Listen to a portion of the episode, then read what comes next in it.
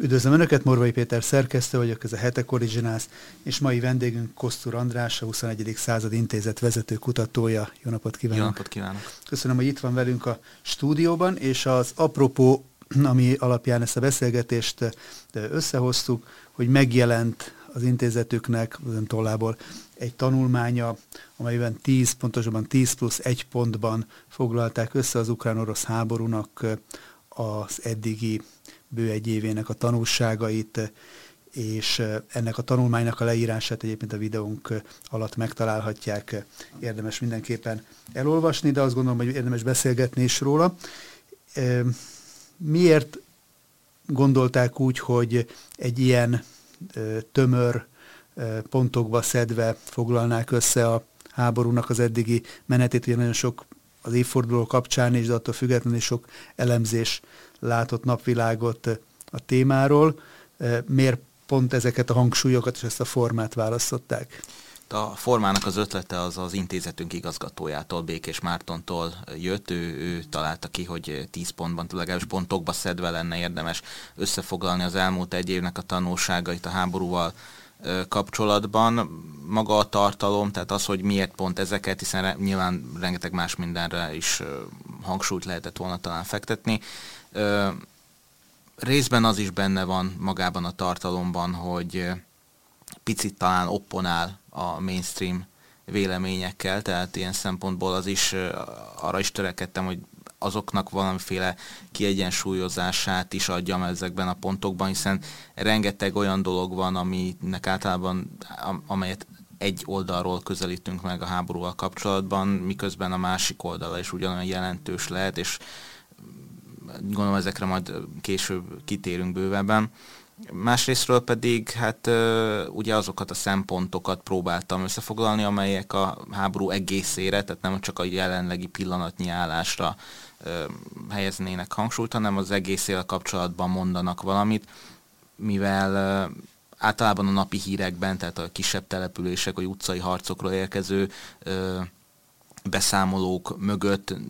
gyakran elvész az, hogy összességében akkor hogyan is áll a helyzet, és nem csak a közvetlen frontvonalon,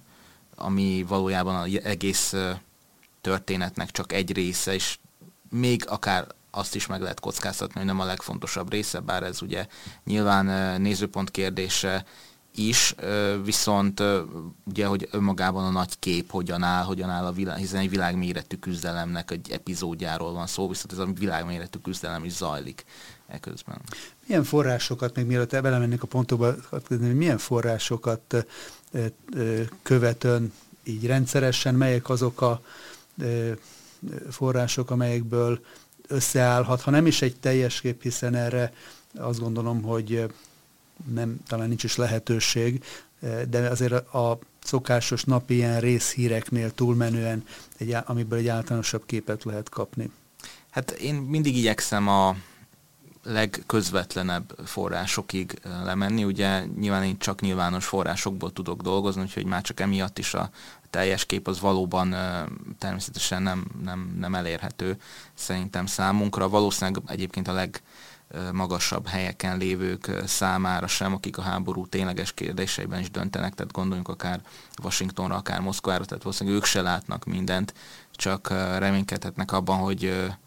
tényleg eleget tudnak ahhoz, hogy jó döntést hozzanak, de nekünk valószínűleg még még ennél is kevesebb információnk van a nyilvános forrásokban. Én mindig igyekszem a legközvetlenebb forrásokra forrásokig elmenni, és ezek most jelenleg, tehát hogyha a harci cselekményekre gondolunk, akkor általában ezek a haditudósítók a mindkét oldalon, akik beszámolnak az adott eseményekről. Általában ugye ők Telegramon a legaktívabbak, tehát a Telegram az, ami elég, elég elengedhetetlen eszközzé vált azok számára az elmúlt években, akik szeretnék megérteni és követni a, hát gyakorlatilag az egész poszt térség folyamatait, hiszen az elmúlt években is láttuk ennek a ennek a platformnak a jelentőségét. Egyébként pedig hát nyilván az ember megpróbálja kiegyensúlyozni a forrásokat, tehát figyelembe venni azt is, amit a nyugati sajtó ír, azt is, amit az orosz vagy az ukrán sajtó ír, és így megpróbálva kialakítani egy képet. Néha egyébként érdemes megnézni azt is, hogy távolabbi országokban, mondjuk Kínában, Indiában adott esetben mit írnak a konfliktusról. Természetesen nyilván annyi ideje nincs az embernek, hogy tényleg mindent mindent kövessen, tehát elsősorban én azért az ukrán és orosz forrásokat nézem, de, de nyilván meg kell próbálni a lehetőleg teljesebb körben utána járni annak, hogy ha nem is az események kapcsán, hanem annak kapcsán, hogy mit is gondolnak a világban ezekről az eseményekről. Na nézzük akkor talán ezt a 10, vagy pontosabban 10 plusz 1 pontot, amiben így összesűrítették ezeket a tapasztalatokat. Az első így szól, hogy az orosz fölény fokozatosan érvényesül. Ugye itt azt láttuk, hogy amikor tavaly február 24-én hajnalban megindult az orosz offenzíva, akkor az néhány nap után elakadt. De, ahogy ön is fölhívja itt a figyelmet ebben az összegzésben, azért egy kicsit csalóka volt ez a látszat. Ha megnézzük az elmúlt időszakot, akkor, akkor a háborúnak az egyensúlya szempontjából hogyan lehet fölosztani, vagy lehet egyáltalán fölosztani így szakaszokra a mögöttünk lévő időt? Hát talán, talán hát több szempontból is lehet szakaszokra bontani. Alapvetően én úgy gondolom, hogy ha egyszerűen a frontálását nézzük, akkor végig azért az orosz oldalon volt a fölény, olyan értelemben, hogy mindig ők voltak azok, akik ukrán területen harcoltak, és gyakorlatilag legfeljebb kisebb akciók voltak fordított irányba végrehajtva, tehát látszik, hogy ezt a fajta menet, ebben nem sikerült valódi fordulatot hozni az ukránoknak. A kezdeményezést egy időben, tehát ősszel tényleg át tudták venni az ukránok, tehát látszott szeptember-október folyamán, hogy az ukránoknál van a kezdeményezés, az ukránok hajtanak végre akciókat, az oroszok pedig próbálnak menni az események után, de döntő fordulatot még ez se hozott. Ugye most a tavaszi ellentámadástól várják az ukránok azt, hogy esetleg tényleg elhozhatja ezt a döntő fordulatot, ugye ennek még előtte vagyunk, úgyhogy ezt, erről nem, nem tudhatunk biztosat állítani. De az orosz tervek szempontjából talán lehet szakaszokra bontani, és ugye ez az első pont is arról szól igazából, hogy tehát a hangsúly nem is az orosz fölény érvényesülésén van, hanem a fokozatosan szón, tehát azon, hogy amikor az elképzeltük, vagy elképzelték az emberek a háború elején, hogy Oroszország ugye mennyivel erősebb, mint Ukrajna, akkor alapvetően mindazok a tényezők, amelyekben valóban erősebb Ukrajna, azok csak hosszabb távon tudnak érvényesülni, hiszen uh, Oroszország, és sokan ezért is gondoltuk, hogy nem fog kitörni abban a pillanatban a háború, nem volt, nem tette meg azokat a szükséges lépéseket, azokat az előkészületeket, amelyek egy tényleges, teljes mértékű háborús összecsapáshoz szükségesek lennének. Tehát gyakorlatilag ugye egy akkora hadsereggel támadták meg Ukrajnát, ami a ukrán hadsereg létszámával közel azonos volt, vagy akár annál kisebb is volt, és ö, miközben ugye Ukrajna azonnal teljes körű mozgósítást elrendelni, a hadseregen kívül egyébként a Nemzeti Gárdában jelentős létszámú nemzeti gárdával is rendelkezett már az azelőtti hónapokban ugye területvédelmi osztagokat képezett ki, tehát hogy gyakorlatilag létszámfölényben volt, míg Oroszország a saját békebeli hadseregével támadta meg ezt az országot. Tehát ilyen szempontból nyilvánvaló volt, hogy az a fajta fölény, ami elképzelnénk, az nem tud hirtelen egy, e, e, érvényesülni. Más kérdés, hogy mi volt mondjuk adott esetben az oroszoknak a terve, ezt se tudhatjuk pontosan, vannak ugye eltérő vélemények, ugye a leggyakoribb az általában az, hogy Blitzkrieg akart volna ez lenni, világháború, Kiev gyors elfoglalása, nem zárható ki, ugye, tehát hogy valamiféle kievi hatalmi fordulat volt a cél, sőt, ugye rengeteg minden utal is arra, hogy tényleg ez lehetett a, az eredeti célja az oroszoknak, kezdve a, a háború kitörése utáni első orosz lépésekből, vagy első orosz közlések is ugye erre utalnak, tehát például Putyin bejelentése, amiben egyfajta pucsra szólította fel a hadsereg vezetőit, tehát sok, sok minden utal erre, de e, utána valószínűleg gyorsan változott a, a terv. Valószínűleg ez az A terv, hogyha az volt, hogy Kievben gyors hatonváltást idézenek elő, akkor a, a B terv az ugye az lehetett, hogy a grúz forgatókönyv, tehát egyszerűen ráijeszteni gyakorlatilag Ukrajnára, tehát hogyha nem sikerül a ténylegesen fordul, fordulatot kivívni, akkor a második lépés az lehetett volna, hogy Ukrajna egyszerűen a háború következményeivel szembesülve végül valamiféle kompromisszumra kényszerül, még akár a jelenlegi vezetésével is. Ugye erre is voltak egyébként jelek, hiszen nagyon azonnal elindultak a tárgyalások, állítólag már egy kész projekt, dokumentum projekt is ö, ott volt, le volt rakva az asztalra, és azt tárgyalták, tehát konkrét békejavaslat létezett, és aztán hirtelen ugye ez ö, március végén, tavaly március végén ez felborult, és hát ugye utána ezt követően lehetett az a fajta, mondhatni C-terv, hogy akkor egy hosszú távú kivéreztető háborúban próbálják Ukrajna ellenállását megtörni, és ez gyakorlatilag mai napig zajlik. És bár sokan számítottak arra, hogy majd az évforduló körül, tehát mostanában Oroszország nagyszabású támadást indít, én azt se tartom kizártnak, hogy nem, tehát hogy is ismét megpróbálják ugyanazt, amit talán már tavaly össze is megpróbáltak, hogy egyszerűen a jelenlegi frontvonalakat tartva nagyon lassú előre nyomulással kivéreztetni Ukrajnát. Hogy ez mennyire lesz sikeres, azt nem tudhatjuk, nyilvánvalóan Ukrajna ezt megpróbálja majd ismét ugyanúgy, mint tavaly ősszel ezeket a terveket felborítani, hogy arra Oroszország mit lép, az megint ugye talán, tehát lehet egy újabb mozgósítás, ugye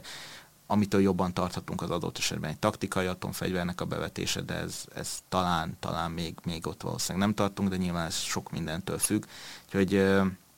jelenleg nagyjából ez a helyzet, hogy az oroszoknak az a terve gyakorlatilag már egy év óta valószínűleg változatlan. Ez akkor átvezet a második pontra, ami úgy szólt, hogy Oroszországot lelassítani sikerül, de megállítani nem jelenti ez azt, hogy tulajdonképpen az idő Oroszország oldalán áll olyan értelemben, hogy azt a fajta fölényt, amire utalt az előbb, ami egy időtávban tud érvényesülni, anyagi fölény, létszámfölény, azt egy ilyen fokozatos, hát szinte centiméterről centiméterre történő előre, előrehaladással érvényesítik, és nem szorítja őket olyan értelemben az idő mint, mint mondjuk Ukrajnát, amely, amely oldalon azért a, elsőbb az emberi állomány, katonai állomány azért az idő múlásával egyre inkább fogy. Hát igen, tulajdonképpen erről van szó. Már ugye konkrétan, amikor ugye arról írok, hogy nem sikerült megállítani, csak lelassítani, akkor ugye tényleges területi számokból indulok ki, amit egyébként a Washington Post gyűjtött össze, ha jól emlékszem, és ugye arról szól, hogy annak ellenére, tehát a, a kievi és a Csernigovi környéki kivonulások után Oroszország annak ellenére, hogy elveszítette Herszont, és területeket veszített Harkiv megyének a déli részén, annak ellenére összességében a áprilistól novemberig tartó időszakot területnyereséggel tudta zárni, minimálisan, de még mindig úgy gyakorlatilag pluszba volt, és ugye azóta meg újabb területeket szerzett Szoledár és Bakmut környékén, tehát még tovább növelve ezt a lassú előrenyomást, tehát egyszerűen a számok, tehát a tendencia valójában nem fordult meg. Nyilván tény, hogy az első napokban történtek a legnagyobb foglalások. Ez is egy érdekes nézőpont, hogy ennek ellenére az első napoktól kezdve az orosz hadsereg megállításáról hallhattunk de ugye az első napokban történtek a legnagyobb foglalások is, és azóta valóban csak nagyon lassú előre nyomulást tudott tenni az orosz hadsereg, viszont összességében még mindig ők azok, akik egyszer négyzetkilométerben mérve gyakorlatilag előrébb haladtak az elmúlt egy év alatt, ez ugye egyértelmű, tehát ilyen szempontból fordulat nem történt, és ténylegesen ezt a területet, az oroszok által elfogadt területet csökkenteni nem sikerült. Ugye nyilván ez lesz a célja valószínűleg a következő ukrán ellentámadásnak, hogyha elindul, hogy ezt ténylegesen megfordítsa, de meglátjuk, hogy ennek milyen sikerei lehetnek, hiszen a helyzet alapvetően már kedvezőtlenebb, talán mint tavaly ősszel volt. Ha megnézzük itt, hogy a harmadik pont a szerzett előnyöknek az értékelésére vonatkozik, és ebből a szempontból az utóbbi hetekben, sőt, utóbbi másfél hónapban ugye folyamatosan lehetett hallani Bachmutnak az ostromáról. És az ezzel kapcsolatos narratíva eleinte úgy tűnt, hogy arra irányul, hogy hát ez stratégiai szempontból nincs különösebb jelentősége Bachmutnak, ugye 80 ezeres volt ez a város, és itt Oroszország számára, Putyin elnök számára egyfajta ilyen szimbolikus győzelemnek a felmutatása a cél. És akkor ehhez képest az utóbbi napokban Zelenszky elnök arról beszélt már, hogy azért szükséges Bakmutnak a védelme, mert hogyha itt áttör az orosz hadsereg, akkor újabb városok kerülhetnek, újabb területek kerülhetnek veszélybe. Most akkor mi a realitás? Stratégiai szempontból fontos, ami Bakmutnál történik, vagy ez, ez csak inkább egy ilyen figyelemelterelés ukrán oldalról, hogy, vagy figyelemfelkeltés, hogy a nagyobb segítséget megpróbálják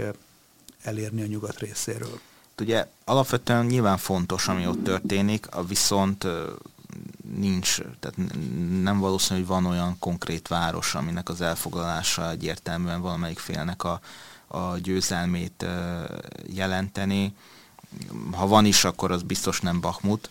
Fontosnak nyilvánvalóan fontos, viszont ugye éppen ez az, amit, tehát, hogy, tehát nyilván Zelenszky azért hangsúlyozta most például a CNN-nek Bakmut fontosságát, az valószínűleg ugye a támogatások szempontjából volt, volt elmondva, amit ő elmondott. Másrésztről viszont ugye Zelenszky azért is hangsúlyozza Bakmut fontosságát, mert egyre több olyan sajtóhír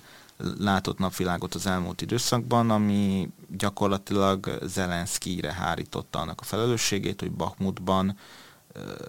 Bakmutot továbbra is tartják az ukrán csapatok, miközben egyfajta vérszivattyúvá vagy húsdarálóvá kezdett válni a település, óriási veszteségeket okozott, és stratégiailag ehhez képest nincs akkora jelentősége, ezek szerint az állítások szerint viszont Zelenszky politikai okokból tartotta a várost. A, tehát ilyen állítások jelentek meg, egyre sűrűbbé váltak ezek. És ugye azok a, a sajtóban is megjelent, hogy a, ebben a kérdésben ellentét van az elnöki iroda, Zelenszky és környezete, valamint a vezérkar között, tehát hogy a Valeri Zaluzsnyi, a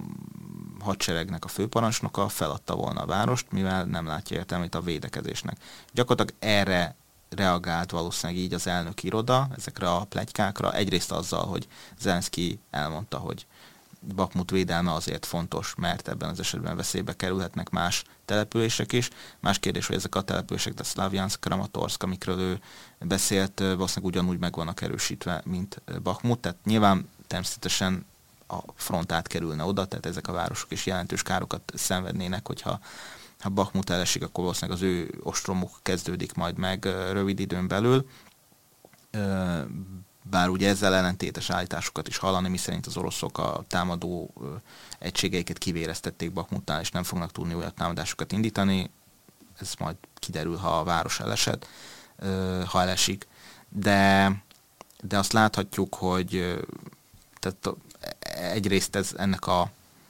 tehát egyfajta válasz volt erre, ezekre a plegykákra is. A másik válasz pedig az volt, hogy kiadtak egy közleményt, amiben Zelenszky azt állította, hogy pontosabban az elnök iroda közleménye szerint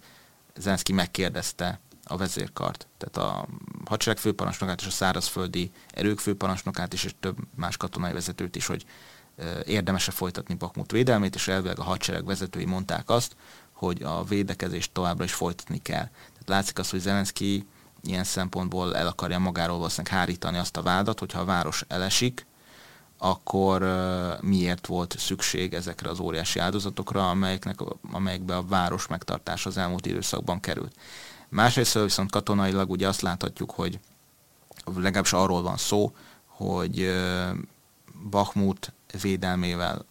az ukránok időt nyernek, hiszen addig, ameddig az orosz hadsereg ott van lekötve, addig lehetőségük nyílik arra az ukránoknak, hogy újabb egységeket képezzenek ki, amelyekkel majd a tavaszi ö, ellentámadásokat végre tudják hajtani. Hogy ebből lesz, tehát megint csak ott vagyunk, hogy ebből, ennek mi lesz a vége, azt meg viszont majd csak ki, tavasszal tudjuk meg. Arra vonatkozóan lehet reális becslést felállítani, hogy Bakmutnál milyen arányúak a veszteségek. Én olvastam olyat, hogy háromszoros, vagy akár ötszörös is az orosz veszteség az ukrán áldozatok számához képest. Szerintem ezzel csak találgatni tudunk. Tehát, hogy ezt nem, nem, nem lehet ö, ö, biztosra mondani. Alapvetően lehet realitása annak, hogy nagyobbak az orosz veszteségek, mivel általában a támadó nagyobb veszteségeket szenved, viszont nem csak orosz, hanem ukrán részről is hallani olyanokat, hogy rosszul kiképzett, tehát alacsony készültség, fel, tehát rossz felkészítésű katonákat küldenek oda a frontra az ukránok, tehát gyakorlatilag nem rég mozgósított civileket, akik nem tudnak megfelelően védekezni, és ezért még nagyobbak a veszteségeik nekik is. Mind a két fél állít egyébként olyanokat, miszerint a másiknak van valamilyen fölénye, tehát ukrán tisztekről és tisztektől is hallhatunk olyat, hogy a, az oroszoknak van több tüzérségi lőszerük, de a Wagner csoport képviselői meg szintén azt állítják, hogy az ukránok vannak jobban ellátva tüzérségi lőszerrel. Tehát, hogy az látható, hogy nagyon súlyos harcok zajlanak, de hogy konkrétan mekkora veszteségeket szenved melyik fél, arról biztosat, hát szerintem jó ideig nem fogunk tudni mondani, mert nyilvánvalóan egyik fél sem fogja ezeket tételesen közölni, hiszen ez hadititoknak számít. Az meg, amit a sajtóban állítanak, az meg nyilvánvalóan valamilyen okból állítják, tehát általában háborús felek nem szoktak szintiszta igazat mondani, mindig célja van annak, amit mondanak. A főáramú médiában keveset hallani arról, de önök, ön fölhívja a figyelmet arra, hogy Ukrajnának voltak a háború eddigi szakaszában elszalasztott lehetőségei. Tehát amellett, hogy egyébként általánosságban véve valószínűleg túlteljesítették a várakozásokat, azen, ennek a figyelembevételével is azért voltak olyan pontok, ahol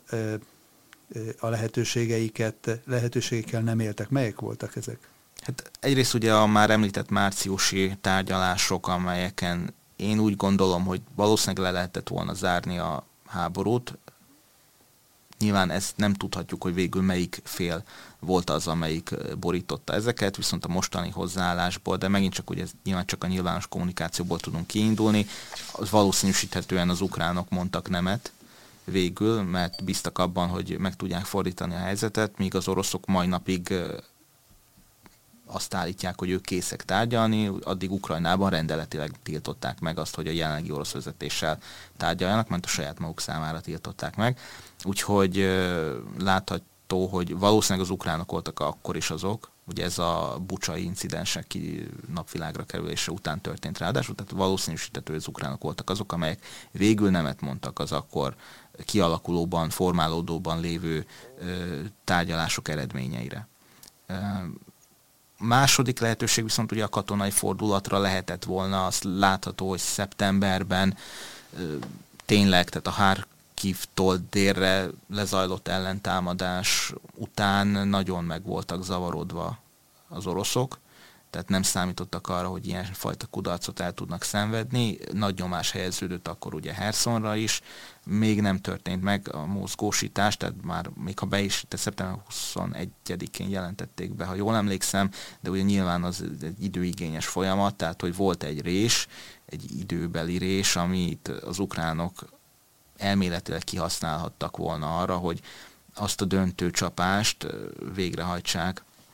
ami tényleges fordulatot hozhatott volna a háborúban, hiszen ugye Herson bizonyos szempontból katonailag egy zsákutcának bizonyult, hiszen a Dnieper folyó ott olyan széles, hogy nagyon nehéz átkelni rajta, főleg, hogyha az ellenség lő az emberre, és az egyetlen hidat az felrobbantották visszavonulás közben az oroszok. Most van több híd van, de hogy gyakorlatilag mindegyik, egyik sem járható jelenleg. Tehát ne, azon nem tudnak átkelni. Ö, és a másik, tehát hogy a, a, a másik támadás, tehát a Harkivtól délre fekvő támadás meg azért bizonyos zsákutcának, mert ugye az amennyiben sikert is aratna, és még ha áttörnék a jelenlegi frontvonalakat, visszafoglalnák Szeverodonyecket, Lisicsánszkot, amelyeket tavaly nyáron foglaltak el az oroszok, akkor beleütköznének Luganskba és Donyeckbe, ahol ugyanolyan jól kiépített, megerősített védelmi állásai vannak az oroszoknak, hiszen 8 évük volt arra, hogy kiépítsék ezeket a szakadár népköztársaságokban, mint az ukránoknak mondjuk Bakhmutnál, vagy Marinkánál, vagy, vagy Szlávjánsznál, Kramatorsznál, tehát láthatjuk, hogy ezekben ezeket az állásokon az ukránok ugyanúgy nagyon nehezen tudnának áttörni, mint ahogy most megszenvednek az oroszok a másik irányba ugyanilyen megerősített állásokat. Tehát, hogy egyetlen tényleges döntő irány lehetne, az ugye a Melitopol és Berdjánszk városának az elfoglalása, ami elvágná a Krím szárazföldi összeköttetését ö, Oroszországtól, és ezáltal gyakorlatilag olyan nehéz helyzetbe hozhatná a Krimfélszigetet, ami tárgyalásokra kényszeríteni, most már kényszeríteni Oroszországot, tehát hogy adott esetben az, Moszkva kénytelen lenne engedni a feltételeiből, vagy szintén teljes körű mozgósításhoz, vagy atomfegyverhez nyúlni, hiszen olyan helyzetbe kerülne, amit már a meglévő erejével nem biztos, hogy meg tudna fordítani. Tehát ebben van azért kockázat, ugye az ukrán győzelemnek vannak kockázata is, de, de minden esetre ezt a lehetőséget, hogy ezt a ö, tehát Bernyász Melitopol vonalat megtörjék ősszel, ezt úgymond elszalasztották. Nyilván valójában valószínűleg nem volt akkor erejük hozzá, hogy ezt meglépjék. Most viszont már jóval nehezebb lesz, hiszen azóta az oroszok is kapcsoltak, és képítették, a, tehát megerősített ugyanúgy árokrendszereket ástak az egész Zaporizsia megyében, tehát sokkal jobban fel, sokkal többen is vannak, tehát sokkal jobban fel vannak már készülve a védekezésre, mint mondjuk tavaly októberben. És most kellene sokkal nehezebb körülmények között meglépni azt, amit tavaly ősszel nem tudtak, ez a feladat, és megint eljutottunk a tavaszi ukrán ellentámadásig. Van egy terület, amit igazából senki nem von kétségbe ezen az orosz fölényt, ez pedig a demográfiai arányok és helyzet legfeljebb a különbségekről van vita. Mi okozza Ukrajnának a hátrányát? Most ugye egyrészt objektíven már háború megindulás előtt a két ország lakossága jelentősen különbözött egymástól. Az eltelt időben ez hogyan változott? Hát nyilván, tehát itt tehát Ukrajna ilyen szempontból sokkal súlyosabb károkat szenvedett, ami érthető is, hiszen az ő területén zajlik a háború. Különböző becslések szerint 8-10 millió ember hagyhatta el már az országot, vagy akár még több, és nyilván köztük köztük vannak azért katonaköteles korú férfiak is, plusz ugye már a háború előtt is rengetegen dolgoztak külföldön, igaz, nagyon sokan vissza is mentek az országba, hogy ö, részt vegyenek a harcokban, és belépjenek a hadseregbe. De, de ennek ellenére ugye, hát azért ez egy óriási és rengeteg munkaképes korú, még hogyha nem is feltétlenül katonaköteles férfiakról van szó, de rengeteg munkaképes korú ember, nő tehát hogy bent távozott el, és hát a gyerekek, akik szintén hiányozni fognak majd előbb-utóbb az országból. Tehát minél tovább maradnak távol ezek az emberek az országtól, annál nehezebb lesz őket majd visszacsábítani, főleg, hogyha főleg ennyi pusztítás után, tehát ha valaki a keleti területekről menekült el, és mondjuk a harcokban oda veszett minden, nem biztos, hogy mondjuk adott esetben, ha már valamennyire beilleszkedett például egy európai ország társadalmába, akkor nem biztos, hogy vissza fog térni. Tehát ez hosszú távon nagyon kiütközhet majd, már most is valószínűleg vannak negatív hatásai, az ország gazdaságára nézve, a hadi potenciáljára nézve, de ez hosszabb távon lehet igazán fájó pont Ukrajna számára, hiszen hiszen ezek az emberek előbb-utóbb hiányozni fognak, úgy, hogy már a háború előtt is egy nagyon negatív tendencia rajzolódott ki az ukrán demográfiába. Oroszország demográfiai helyzete sem nevezhető azért túlzottan fényesnek, tehát ott is azért az elmúlt 30 évben egy masszív népességcsökkenést láthattunk. Most a háború alatt ez annyiban romlott, hogy természetesen ők is veszítenek, tehát fiatalokat a háborúban elesetteket, és rengetegen pedig távoztak az országból, akik nem értenek egyet a jelenlegi vezetéssel, nem értenek egyet a háborúval, ők közülük nagyon sokan elhagyták Oroszországot, ugye itt különböző becslések vannak, ilyen félmilliótól egy millióig terjedő embermennyiségről beszélnek általában, viszont közben másik irányban meg 3 millió, közel 3 millió ukrán távozott a Ukrajnából Oroszország irányába, hiszen, tehát egyrészt azok, akik a megszállt területeken vannak, ők gyakran akár kényszerből, akár más megfontolásból, de Oroszország felé hagyták el, a, és nagyon sok esetben a, a harci területeket, hiszen más lehetőség sok esetben nem is nagyon volt, hiszen másképp a fronton kellett volna ugye átkelni, hogyha már orosz ellenőrzés alá került az a terület, ahol éltek, másrészt pedig ugye rengeteg embernek van Ukrajnában, például rokonai élnek Oroszországban, és adott esetben nyilván biztonságosabbnak ítélhették mondjuk Oroszországot, ahol családtagjaik vannak, mint mondjuk az ismeretlenbe elmenekülni Európába. Tehát ez emiatt, bár nyilván Ukrajna természetesen arról beszél, hogy ezeket az embereket elhurcolták, valószínűleg ilyesmire is lehetett példa, de szerintem nagyon kevés ember, tehát a politikailag aktívabbakat, akik valamennyire szembehelyezkedtek nyíltan az orosz hatalommal, vagy az agyonsítják őket, valószínűleg vannak ilyenek is, de én azt gondolom, hogy azért nem milliós tömegekről beszélünk, ez a deportációk az, az, az valószínűleg túlzás, és az ukránoknak a ukrán propaganda része inkább, mint, mint, mint a valóságé, a, a, ha több millió emberről beszélünk. Ugye az első öt pontja ennek a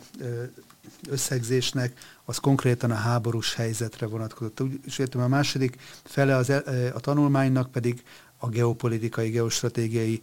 hatásait elemzi a konfliktusnak, és ebből az egyik tétel ugye a szankciókra vonatkozik az Európai Unió, tíz szankciós csomagot fogadott el Oroszországgal szemben. Ezeknek a hatása, következménye azonban, hát azért azt lehet mondani, elmaradt a vártnál vagy reméltnél. Meg lehet azt becsülni, hogy Oroszországnak a háborús készenlétét, háborús alkalmasságát mennyire csökkentették az eddigi szankciók, vagy inkább az, az a realitás, amit azért szintén sokan fölvetnek, hogy ez Európának fájt jobban, és csak inkább ideológiai szempontból lehet indokolni azt, hogy ezekre szükség volt. Nyilván ennek az éremnek is azért két oldala van, tehát ez azért az oroszoknak is rosszul esett, az tény, de hogy mondjuk pontosan kinek, kinek fájt jobban, elképzelhető, hogy Európának ez, ez azért rosszabb lesz. Mert Oroszország 8 éve készült erre, 8 év alatt, tehát 2014-es szankciócsomag, amiben szintén elveg az lett volna a célja, hogy ö, valamiféle lépésekre kényszerítse Oroszországot, tehát mondhatjuk azt, hogy gyakorlatilag ez meg is történt, bár nem hiszem, hogy pont ezt várták volna, akik akkor kitalálták, de ö, az lett volna a cél, ugye, hogy, hogy valamiféle nyomást gyakoroljon Oroszországra, és engedjen Oroszország. Ugye ez nem történt meg, viszont Oroszország elkezdett kiépíteni olyan útvonalakat, rendszereket, amelyek alternatívak a nyugattal szemben. Tehát például az orosz bankrendszerben megjelent ugye önálló belső kártyarendszer, tehát éppen ezért a Visa vagy a Mastercard kivonulása nem okozott összeomlást például. Ugyanúgy tudtak továbbra is kártyával fizetni, rengeteg mindenre, és ez 2014 után történt, ez, ezeknek a rendszereknek a, a kialakítása. Rengeteg ilyen dolog volt, és ugye Oroszország elkezdett kelet felé fordulni, tehát csökkentette a nyugati kapcsolatait, a nyugati függését, és annak ellenére, hogy nyilván óriási volt még így is a nyugati orosz gazdasági kapcsolat, egyrészt ez továbbra is fennmaradt csak mondjuk kerülőutakon, vagy akár nyíltan is, és csak egyszerűen a hangzavarban erre nem figyeltünk, de ha megnézzük, hogy kik vásároltak akár a tavalyi évben legnagyobb mennyiségben orosz energiahordozókat, akkor ott találjuk a, tehát azért az első 20-30 országban nagyon sok nyugati országot is találunk, vezető európai országokat, olyanokat is, akik egyébként élen járnak az Oroszország elleni szankciókban. Tehát láthatjuk, hogy ezek a kapcsolatok sok esetben fennmaradtak, és csak lassan kezdtek megbomlani, és mivel lassan bomlottak fel, tehát nem volt sor, egyik területen sem szinte azonnali embargó, csak mondjuk kevésbé jelentős területeken, de hogyha mondjuk az olajszankciókat, gázszankciókat nézzük, akkor ugye Európa sem tudta meglépni azt, hogy ezek egyből minden, tehát még ezek a egyébként korlátozott intézkedések is egyből érvényesüljenek, hiszen az katasztrófát okozott volna Európában is. Éppen emiatt viszont Oroszország is fel tudott rájuk készülni, Oroszország számára sem okozott katasztrófát, és láthatjuk, hogy rengeteg mindent át tudtak irányítani másfelé, tehát vagy kerülő utakon jut el Európába, vagy egyszerűen más piacokra megy. És ö, emiatt, ha a kereskedelmi oldalát nézzük, akkor, akkor ez sikerült gyakorlatilag valamennyire kiegyensúlyozni. A belső, tehát a, a gyártási technológiai oldalában vannak Oroszországnak problémái, tehát az import helyettesítés azért még gyerekcipőben jár, de hát ebben is lassan-lassan azért megpróbálnak előrelépni, tehát hogyha mondjuk a gépkocsi gyártást nézzük, akkor mondjuk a tavaly májusi mélyponthoz képest azért elkezdődött egy lassú ö, kievickélés ebből a, a mély pontról, tehát elkezdett emelkedni az autógyártás száma, még nem ért el persze a háború előtt itt, de azért már növekszik, és valószínűleg minden, tekint, minden téren ez lesz a jellemző, hogy a tavaly adott esetben, ha be is szakadt egy-egy ágazat, akkor az lassan elkezd ki ebből az árokból majd kimászni, és nyilván így minél tovább tartunk, annál inkább ezek stabilizálódnak majd. És úgy látjuk, hogy úgy látható, hogy az első évet kibírta Oroszország jobb adatokkal, ha hiszünk a hivatalos adatoknak, jobb adatokkal, mint amire bárki számított volna, akár beleértve az orosz vezetést is és innentől kezdve szerintem már nagyon nehéz lenne megtörni, és hát ebben az volt a döntő, hogy a nyugat gyakorlatilag egyedül próbálta ezt a szankciós háborút megvívni, de ez már nem egy olyan korszak, amikor ennyire ignorálni lehet a világ összes többi országának az álláspontját. Ugyanakkor az, az is látszik, hogy azok a félelmek vagy várakozások sem igazolódtak be, hogy Európa elesik itt a télen, nyilván a viszonylag enyhe tél is hozzájárult, az időjárás is hozzájárult ehhez, de a napokban eh, Olaf Scholz német kancellár eh, már azt állapíthatta meg, hogy Németországot gyakorlatilag teljesen sikerült függetleníteni az orosz energiahordozóktól. Az mondjuk egy más kérdés, hogy mennyire volt ez egy megtervezett, és mennyiben játszott ebben nyilvánvalóan szerepet mondjuk az északi áramlat vezetékeinek a felrobbantása, ami egy külön történet, egy rejtélyes történet ebben a háborúban. Ez a fajta energia leválás, ez Európa számára egy, egy kényszer volt, vagy lehet tudja ezt az Unió például hosszabb távon a javára fordítani, mert egy nagyobb szabadságot, függetlenséget biztosíthat. Ugye a függetlenség ilyen szempontból ugye a szabad megválasztását jelenteni szerintem a forrásoknak. Nyilván az, hogy a, maga a diversifikáció nem rossz dolog, és ilyen szempontból természetesen hozzájárulna Európa energetikai biztonságához, önállóságához, viszont az, hogy ebből a legközelebbi, legolcsóbban elérhető forrást kizárjuk, az nem feltétlenül a diversifikációnak a legnagyobb stabilitást biztosító útja. Tehát ez hosszú távon mennyire fenntartható, az nagyon kérdéses, főleg, hogyha például a, ezt mondjuk megpróbáljuk a cseppfolyós gázra váltani az orosz gázt, még ha be is szerezhető adott esetben, egyrészt jóval drágább, másrészt jóval környezetszennyezőbb, harmadrészt pedig sokkal ö, instabilabb a piac, hiszen mivel szabadon hordozható ellentétben a vezetékes gázzal, ezért láthatunk a 21-es évben is, amikor egy kis, kisebb energetikai válság volt Európában, olyanokat, hogy gyakorlatilag ugye az ázsiai piac elszívta ezt a cseppfolyós gázt maga felé, hiszen gyakorlatilag ott magasabb árakat tudtak érte kínálni. És hogy ez egy azért kockázati tényezőt jelent, amivel szemben ugye a vezetékes földgáz egy stabil alapot jelent ami mellett nyilván lehet diversifikálni, viszont teljes mértékben kiváltani, főleg úgy, hogy egyébként például pont Németországban az atomerőműveket is elkezdték bezárni pár évvel ezelőtt, és csak nagy szerencséjük, hogy még nem értek a végére amikor kitört ez a, a jelenlegi krízis. Tehát ha, tehát ilyen intézkedések mellett, ilyen kaotikus energiapolitikával nehéz lesz ez tényleg egyfajta stabil váltássá alakítani ezt. Nyilván egy ideig, óráig lehet ezt toldozgatni, fordozgatni, és megpróbálni egyben tartani a rendszert. Valószínűleg ez sokáig sikerülhet is, meg nyilván ameddig mondjuk Washingtonban van akarat arra, hogy hogy ez így működjön, addig adott esetben ez, ez működhet is, hiszen Washingtonnak azért van, tehát egyrészt ő maga is árul, még ha nem is elegendő mennyiségben cseppfolyós gázt, másrészt pedig talán nyomást is tud gyakorolni másokra, hogy Európát valamilyen szinten ellássák, de hogy ez így önmagában eléggé instabilnak tűnik, hogyha mondjuk az elmúlt évtizedekbe gondolunk, hogy milyen szerepet játszott az orosz energia, milyen szerepet játszottak az orosz energiahordozók, az ilyen hirtelen fordulattal elvágni úgy, hogy ebből valamiféle stabil rendszer alakuljon ki. Számomra kétségesnek tűnik, de hát elválik majd a következő években, évtizedekben. Hogyha globális mértékben nézzük a háborúnak a hatásait, akkor mit lehet megállapítani, hogy a világnak mely térségei jöttek ki ebből az időszakból jobban? Hát lehet, hogy előnyhöz tudtak jutni valamelyes például az ázsiai országok, akik lecsaptak az olcsó orosz energiahordozókra, amelyek állítólag ugye tehát az európai árakhoz képest is jelentős kedvezményekkel juthattak hozzá az elmúlt egy évben, tehát ilyen szempontból ők szerezhettek bizonyos előnyöket. Nyilvánvalóan látszik, hogy mindenki megpróbálja megpróbálja saját előnyére fordítani ezt a jelenlegi helyzetet, talán Európa ilyen szempontból az egyetlen kivétel, ami a, inkább a saját kárára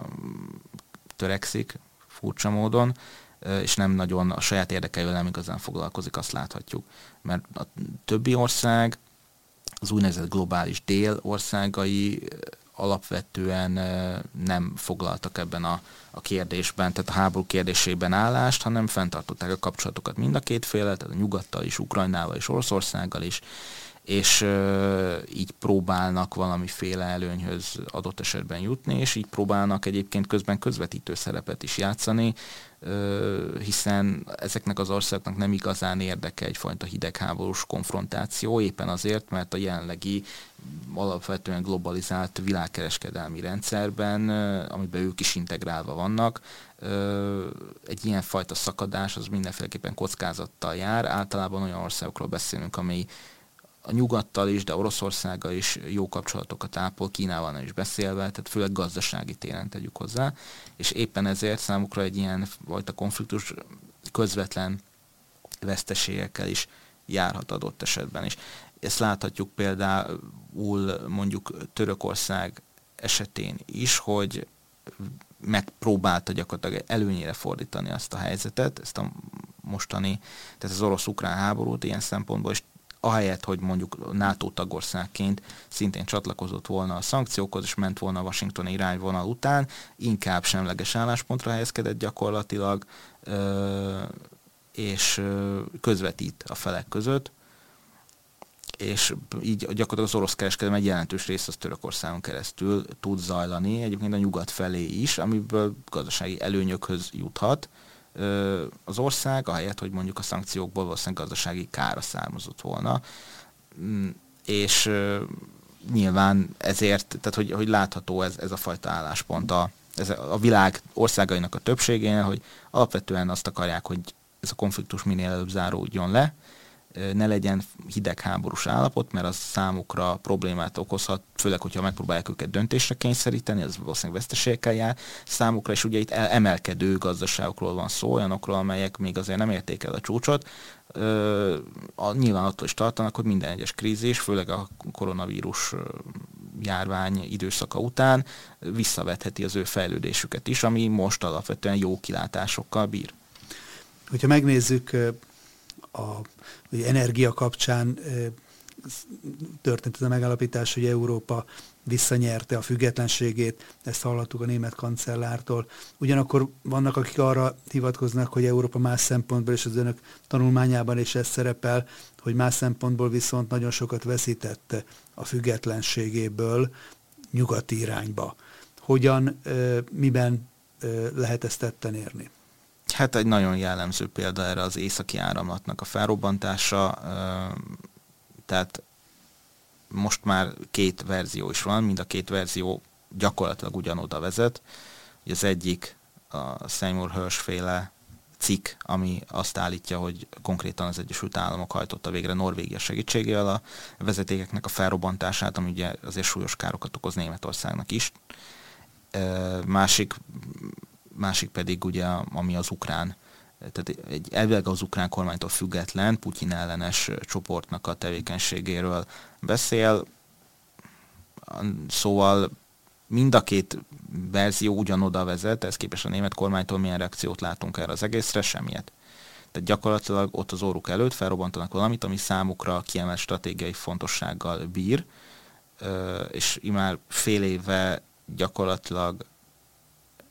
egyáltalán nem tettek semmit annak az érdekében, hogy bármennyire, tehát egyáltalán megtalálják a felelősöket, néven nevezzék a felelősöket, és bármilyen számon kérjék a felelősöket. Tehát ez a fajta hozzáállás nem arra utal, hogy bármennyire is, tehát Európa elvileg vezető állama független lenne, hanem gyakorlatilag igazodik és eltűri Washington ténykedését, még akkor is, amikor közvetlen érdeksérelemmel jár ez számára. Ezt láthattuk egyébként a tankok küldésének kérdésében is, tehát a, egyik pillanatban még arról beszéltek a német vezetők, hogy nem küldenek tankokat, aztán egy gyakorlatilag néhány nap alatt megváltozott az egész, és már élére álltak a tankküldésnek, és már más országokat kezdtek felszólítani arra, hogy küldjenek ők is. Miközben egyébként továbbra se küldenek, mert hogy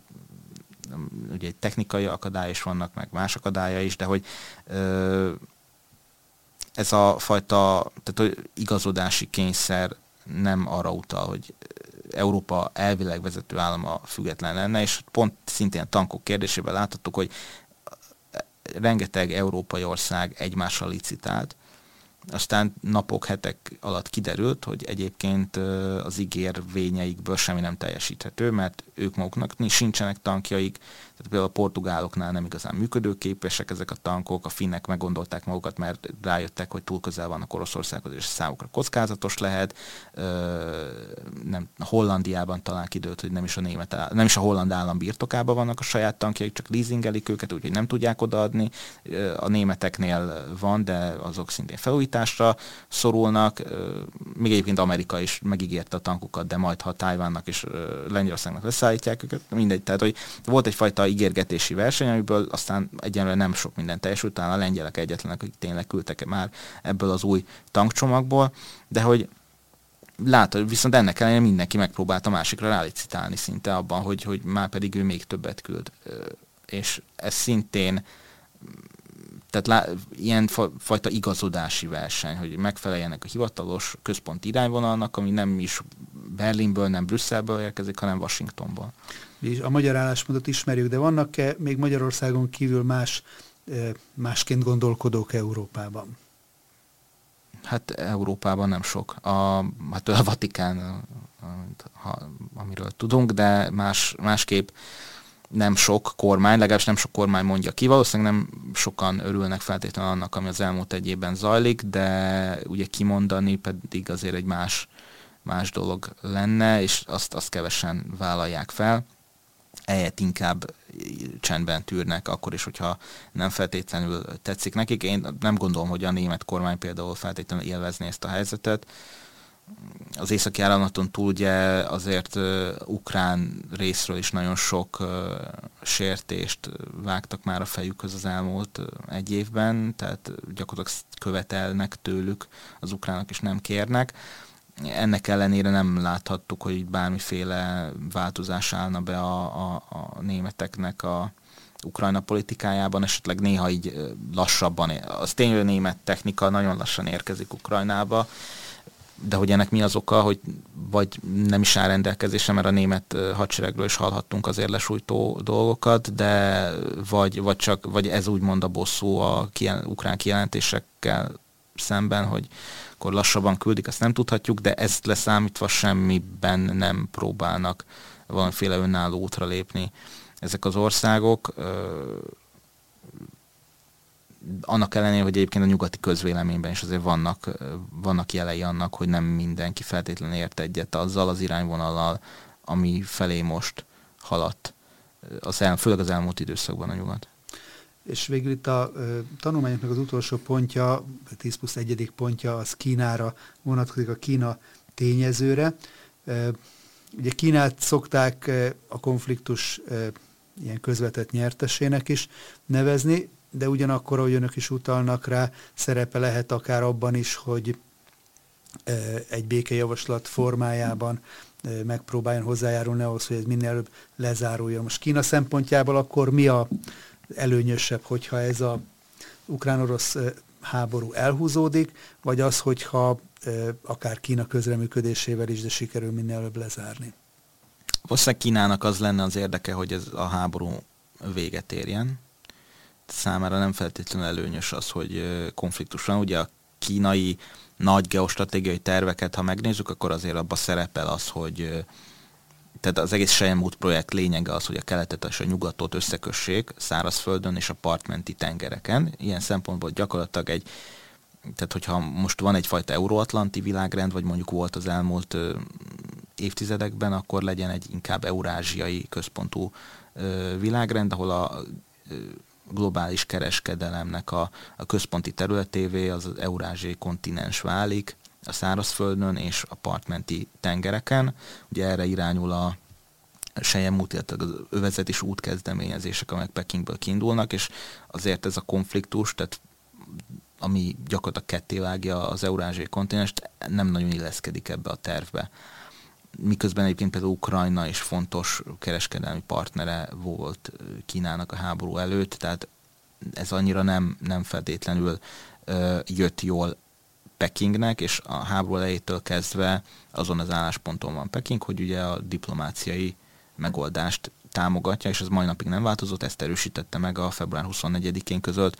békejavaslatuk is. Viszont ami még aggasztóbb lehet adott esetben Peking számára, az, hogyha Oroszország veszít, hiszen hogyha Oroszországot ki tudja ütni a nyugat szankciók révén, és egy olyan konfliktus révén, amiben egy másik országot felfegyverezve mér csapást az orosz hadipotenciára, és miközben mondjuk adott esetben szankciók révén meggyengíti annyira az orosz gazdaságot, hogy rezsimváltáshoz vagy az ország összeomlásához vezessen, akkor uh, nyilván nem nincs garancia arra, hogy ugyanezt Washington nem próbálja majd meg Kínával szemben is. Főleg, hogy ott van a meglehetősen azért élénken tájvani helyzet is, ami, ami, ami azért bármikor eszkalálódhat szintén, és ilyen ö, körülmények között azért az is egy fontos szempont Kína számára, hogy Oroszországnak ezt a fajta összeomlását nem engedheti feltétlenül meg, és ezért van az, hogy ugye miközben Kína békejavaslat talált elő, a nyugati sajtóban arról olvashatunk, hogy Kína fel akarja fegyverezni Oroszországot amit egyébként mai napig állítanak az amerikaiak, hogy erre nem került sor, de ők látják az előkészületeit. Kína természetesen tagad, de hogy ö, a gyakorlatban mi lesz ennek a vége, azt nem tudhatjuk. Nem zárható ki egyébként, hogy Kína, főleg, hogyha ö, a nyugat folytatja Ukrajna felfegyverzését, akkor adott esetben ilyen módon is támogatni fogja Oroszországot, miközben ugye közvetett módon, tehát az együttműködésük nem nem csökkent, hanem például a kereskedelmi forgalmuk is nőtt a tavaly évben, és valószínűleg ez, ez a jövőben is várhatóan így fog zajlani. Kína lett az orosz energiahordozóknak a legnagyobb felvásárlója, tehát látható azért az, hogy Moszkva pozícióinak a romlása azért valószínűleg Kína helyzetét is rontaná a, a világpolitikai helyzetben, úgyhogy ilyen szempontja is vannak Kínának, miközben nem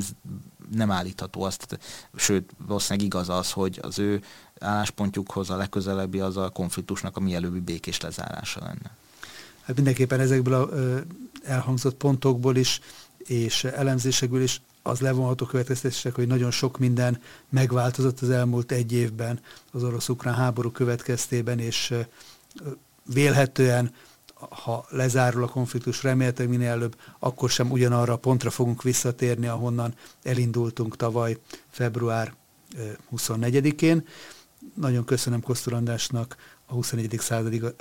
kutatós, vezető kutatójának, hogy segített ennek az elemzésnek az összeállításában. Beszélgethetünk erről. A tanulmány a videónk alatti leírásban megtalálható, valamint a 21. század intézet más elemzései is, amiket mindenképpen javaslok figyelemmel kísérni. Köszönöm Önöknek is a megtisztelő figyelmet. Ha nem tették volna még meg, akkor kérem iratkozzanak fel a hetek YouTube csatornájára. Naponta jelentkezünk aktuális hírelemzésekkel, interjúkkal és új adásokkal. Köszönöm Önnek is, hogy itt volt velünk a stúdióba. További szép napot kívánok mindenkinek.